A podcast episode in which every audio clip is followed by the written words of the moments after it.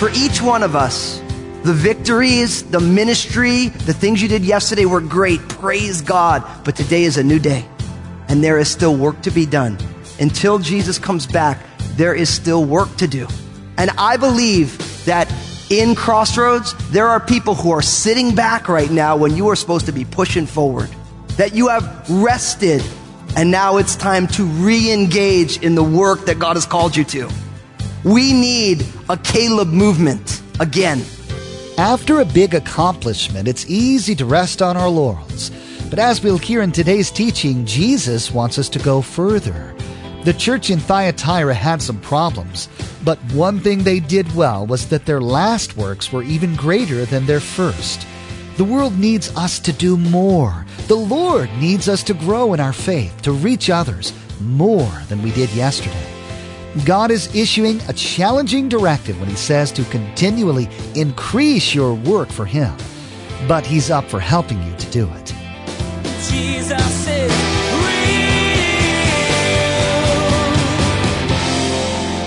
Jesus pulls the deity card. He's like, look, these things say the Son of God. And what's interesting is Jesus doesn't pull the deity card very often. And you know that when he pulls the card, it's important.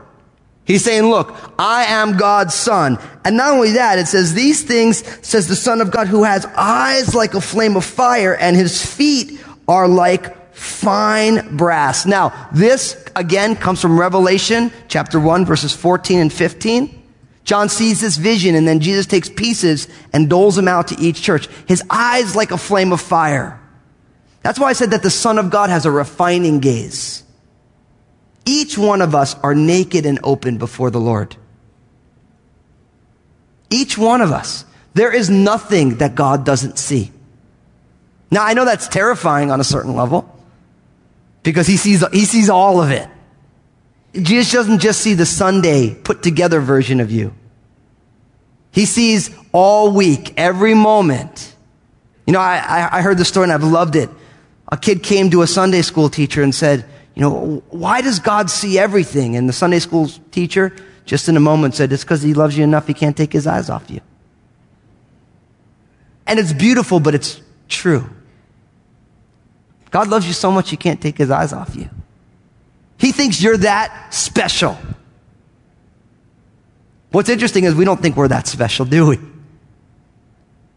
But his eyes are flames of fire. And fire, we know in the Bible, is a picture of either judgment or refinement. The refiner's fire. And you guys know the story. You've been in church long enough and you've heard all the stories about someone who's a refiner of precious metal. What they do is they heat up the metal. And the metal becomes a liquid. That's how, you know, like if you have a wedding band on, it didn't come out of the earth in this form. Somebody made it into it because when you heat up a precious metal, it becomes a liquid. And what a refiner does is he watches it. And as, as he heats it up, he knows a certain temperature when it heats up, all the impurities will start to rise to the surface. And a good refiner keeps his eye. He turns the heat up just enough for the impurities to come to the surface so that he can skim away the impurities. But what's interesting, the refiner also knows if he turns up the heat too hot, he'll ruin it. So just enough to get the impurities to the surface so that he can purify it and then slowly cools it down and shapes it into what he wants. Now, it's a beautiful picture, isn't it? Because I'm sure some of you right now, God's turning the heat up on you. There's things going on in your life right now. You feel like you're in the fire. Now listen, remember about the refiner. The refiner does not want to destroy you. He wants to turn the heat up enough that it will bring the impurities to the surface. So those of you who are here today, you've been freaking out. What's going to happen? How am I going to work this out? Your impurities are coming to the surface. You're seeing the impurities in your own life that God loves you enough to say, I'm going to turn the heat up because I want to purify you. I want to change you. And that's what the eyes of faith do for a, a, child of God. You look at the situation, you say, God's not looking to destroy me because he sent Jesus to die for me, so that doesn't make any sense. So what's he doing? He's refining me. And all that's going on, all the impurities that are coming to the surface, That's all so that God can take them away. So that I can see what they are and then God can remove them. Now, some of you, you're in here today, you're not even a Christian, but you're here today, you're watching online, you're in the chapel because God is turning up the heat on you and you haven't even chosen to be one of his kids yet. Even though you don't believe in him, he still believes in you. And he still loves you enough to say, I'm going to turn the heat up. You're going to freak out a little bit so that when you start freaking out, you're going to start looking for me. And guess what? I've already been looking for you. I sent my son to die for you. And if that's you, you're in here today, you're in the chapel, you're looking online, you're going to have an opportunity to say, look, the son of God has a refining gaze. And Lord, I want to be changed. I want to be born again today. And when you become born again, then all the promises in the breath of the Bible are all available for you. That he'll never leave you nor forsake you. That all things work together for good for those who love God to make you like Jesus. That God's Spirit will take up residence in your life. It's like having the richest man in the world times infinity move into your house and provide. That's powerful. All of that is for you in Christ. But God is turning up the heat because he loves you enough to want to change you. Why? What do we always say here? Transformed people what? Transform people. As God is transforming you, you will be an agent of transformation in our community, in our world. He's got a refining gaze.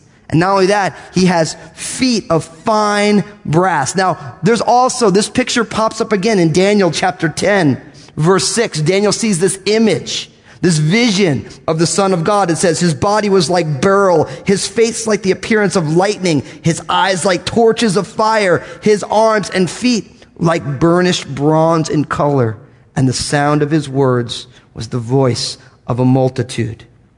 The brass is pure. It speaks of his purity. So this is who is revealing himself to us and to the church in Thyatira. Now, look at the good. Look what it says in verse 19. It says, I know your works, your love, service, faith, and your patience. And as for your works, the last are more than the first. There's a fivefold commendation. He knows their works, their love, their service, their faith, and their patience. Beautiful. This church isn't all bad. I mean, think about it. I, I know your works. I know the things that you do. I know your love. I know the fact that you love me and you love other people. I know your faith. I know that you exercise trust in me. I know your service. God wants each one of us to be servants. Jesus said the greatest in his kingdom are the what? Servants of all. See, Jesus shows power by helping others, not by hoarding power. That's the difference between Jesus' leadership and the way people do it in America in the 21st century. Say, I got power. Jesus says, I have power by giving my power away so that you may have life. That's real power. I was talking to my son Obadiah about this recently. That testosterone's raging in that little man. I love him, man. But I keep telling him, like, Obadiah, a real strong man doesn't have to prove he's strong. A real powerful, strong man can keep himself composed even in the face of something that they don't like. Because when you lose your head, you lose your witness. And when you lose your witness, it shows you're weak. And he was like, okay, Dad. All right. Gave him a bump, and that was it. It was a nice little moment we had. He says, I know your patience. I know your perseverance. God knows these things about us too. He knows our works. He knows our love. He knows that some of you are persevering right now, just holding on. He knows it. But then notice what he says. And as for your works, the last are more than the first. Here's my application for you.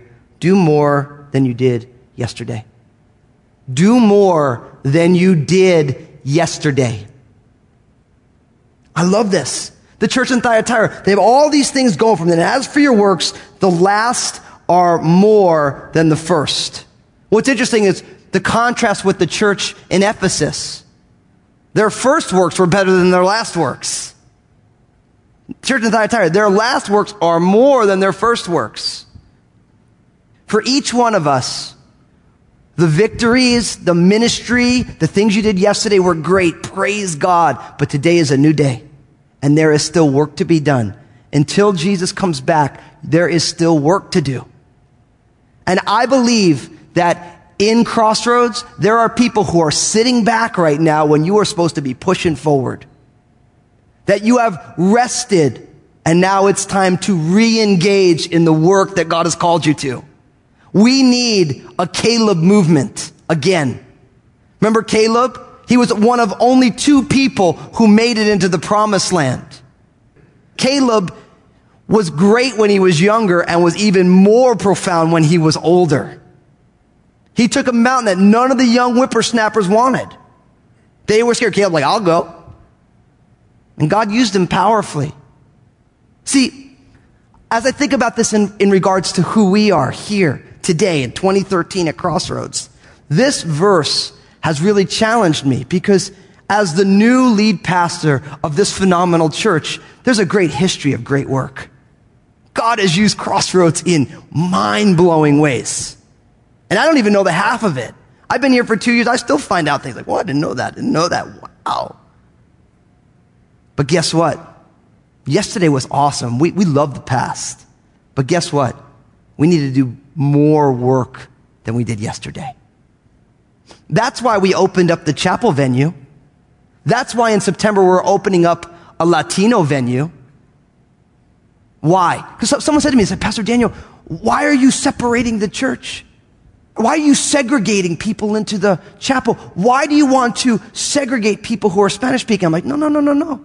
It's not segregation. It's about reaching more people with the gospel. There are people who come to Crossroads now because we opened the chapel venue because they don't like the big sanctuary. They like a more intimate setting and a room that seats 2,000 is just too big. Why should that hinder them from hearing the gospel? Why should that hinder them? Maybe like, hey, you know, the worship music, it's music here is a little louder. We'd like it a little quieter. Why should that keep people from Crossroads? So we open up the chapel venue. And people are stoked. This, the Latino venue, guess what? If someone's heart language is Spanish and not English, and let's say someone speaks very little English, they can't come and be part of our family because they don't understand anything that's going on. We have lots of people who Spanish is their heart language, but they speak English well enough that they're like, hey, you know, Crossroads is great. But there's a, the largest growing demographic in Clark County is the Latino demographic. And guess what? We want to reach them with the gospel. We will use any means necessary to reach people with the gospel. See, for me, what Crossroads has been is amazing, but our last works need to be more than the first works. Pastor Bill and you all set the bar real high for us. And we're going to say, okay, Lord, what's next? We're going to engage the community in all sorts of new and different ways because we have to do more. Yesterday was awesome. We can do more. And each one of us, see, a church does more when all of us say, look, I'm going to step out in ministry in new ways. I don't believe that crossroads that the pastoral staff should have to tell us where we're going. I believe all of us should be engaged in ministry.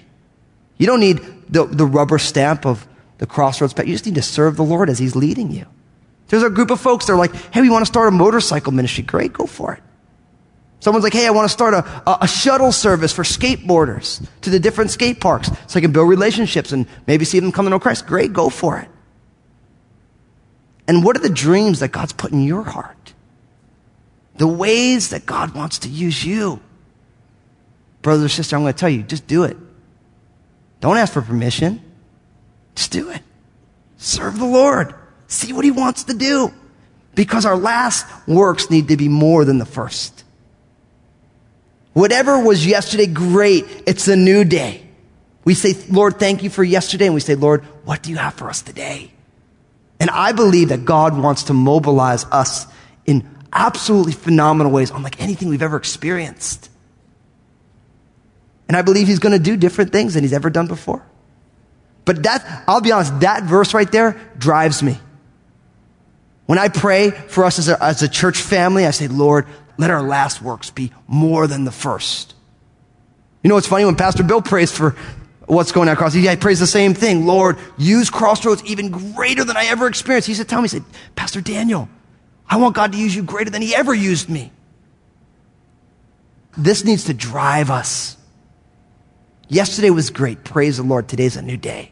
And there's new challenges. And God needs the people of God to step up in new ways. In new ways. We need to do more than we did yesterday. Take new, bold steps of faith in the name of Jesus. I know it's beautiful. I know that's our heart as a church. So many like, Pastor, I just want to take that next step with Jesus. And I believe it's time for us to. The world needs us to do more than we did yesterday, like the church in Thyatira. If the letter ended there, we'd be golden. But it doesn't. Look at the bad. Look at the bad. We get three verses here to unpack what's going on. Look at what it says. In verse 20, it says, Nevertheless, I have a few things against you because you allow that woman Jezebel, who calls herself a prophetess, to teach and seduce my servants to commit sexual immorality and eat things sacrificed to idols. And I gave her time to repent of her sexual immorality and she did not repent. Indeed, I will cast her into a sick bed and those who commit adultery with her into great tribulation unless they repent of their deeds. I will kill her children with death and all the churches shall know that I am he who searches the minds and hearts, and I will give to each one according to your works. Now, I'm going to give you the concept and then I'm going to unpack it. And the concept is simple. We need to forsake Jezebel. We need to follow Jesus. Forsake Jezebel and follow Jesus. You got to love it. All the, it's all alliterated for you, right? Forsake Jezebel, follow Jesus.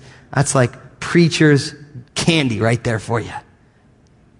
Forsake Jezebel and follow Jesus. Now notice, the problem in the church in Thyatira is that they allow this woman Jezebel who calls herself a prophetess to seduce the people.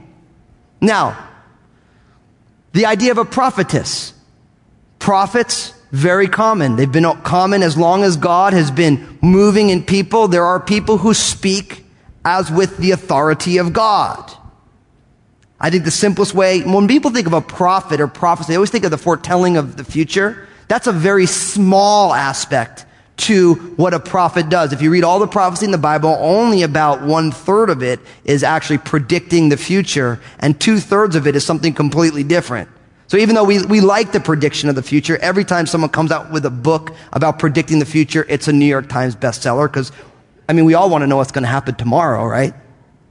And there's all sorts of people, they make all millions of dollars on the church telling you the new way that the future is going to unfold. And don't get me wrong, the Bible says a lot about it. But the Bible also said a lot about when Jesus was going to come, and most of the people missed that too, even though he came. So let's read our Bibles instead of reading the newspaper and reading it into our Bibles. It's a good way to do it. Read the Bible first. See what's going on. Keep your head up. But how many people have walked away from the Lord because the rapture hasn't happened yet? A lot of people. Because there's all sorts of people saying, hey, this is what's going to go down. This is how it's going to go down. And when the European Union happened, it's the revived Roman Empire. Build a bunker. Some of you guys did that, right? Some of you guys are still eating spam from Y2K. If, if you get bored of spam, you can pass them along. I can make it at home, so don't worry.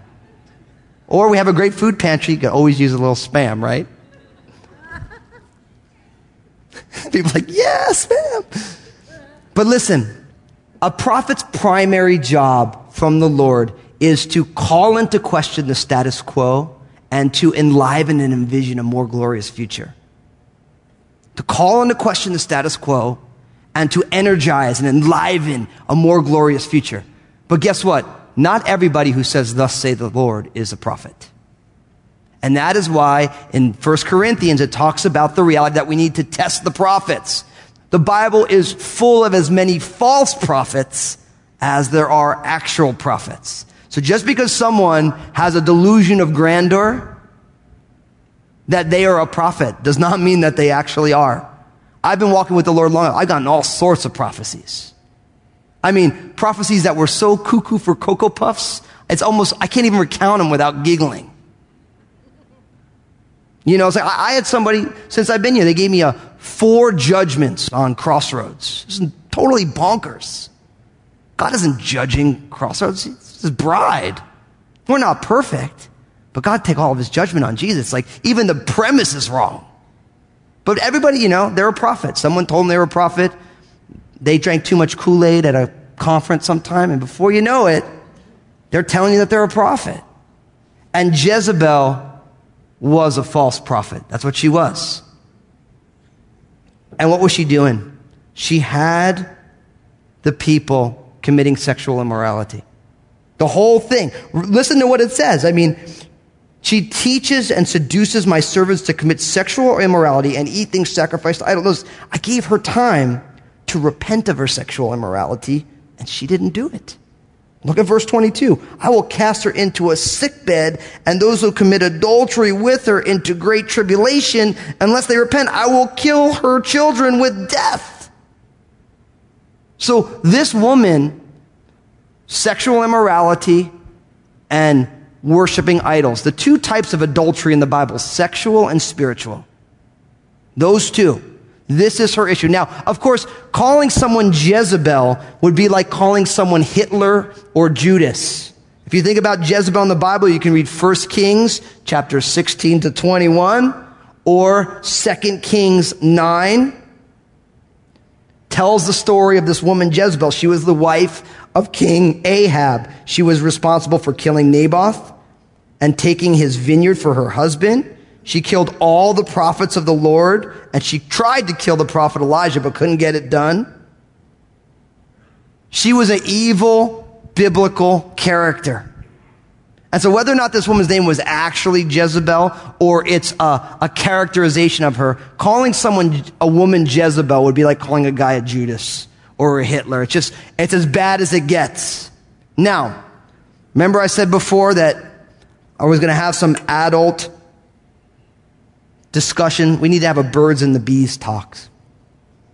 Why? Notice what's going on. She's seducing them to sexual immorality, and the issue is that she won't repent, and that ultimately the people who go with her won't repent. So it's not about have you done it or not. It's about are you willing to amend your ways and change. Now, what's interesting is I wasn't planning on doing this. I studied, I was away this week, and so I had my message prepared. And all week, as I prayed about the message before I delivered it, the one thing that came solely to my heart is that, Daniel, if you love my bride, you need to talk to them about sexual immorality because it is rampant in our culture. It is rampant. Our culture speaks prophetically into the church about what is acceptable and not acceptable sexually. And it makes sense that Satan will go right at sexual, our sexuality because it is the physical expression of the union between Jesus and the church or a man and a woman. It speaks of the physical union. And so it makes sense for Satan to take something sacred and bastardize it, change it, make it wrong. Jesus is Pastor Daniel used the example of Caleb to explain what was meant by your last works are greater than your first in the letter to the church in Thyatira. When Caleb was the only one of two people to make it into the promised land, took a mountain that none of the younger men wanted. Pastor Daniel encouraged us to not rest in what we've done already, but to take on more work for Jesus. Do more than you did yesterday. Facebook, Twitter, and Instagram have become a regular part of our everyday lives. And we want to be sure to encourage you to check out Pastor Daniel's Facebook page, Twitter feed, and Instagram. Log on to JesusIsRealRadio.com and follow the links. Pastor Daniel shares two minute video messages throughout the week on his Facebook page. Log on to JesusIsRealRadio.com and follow Pastor Daniel. Next time on Jesus is Real Radio, Pastor Daniel will tackle a problem that runs rampant in our culture today sexual sin. The church in Thyatira was chastised for following the practices of a prophetess, which was sexual in nature. Human sexuality has been warped so severely by our culture that we don't even realize how surrounded we are. We'll see how it has affected our views and behaviors and be exhorted to repent. We wish we had more time today, but we will have to pick up where we left off next time as Pastor Daniel continues teaching through the book of Revelation. That's next time on Jesus is Real Radio.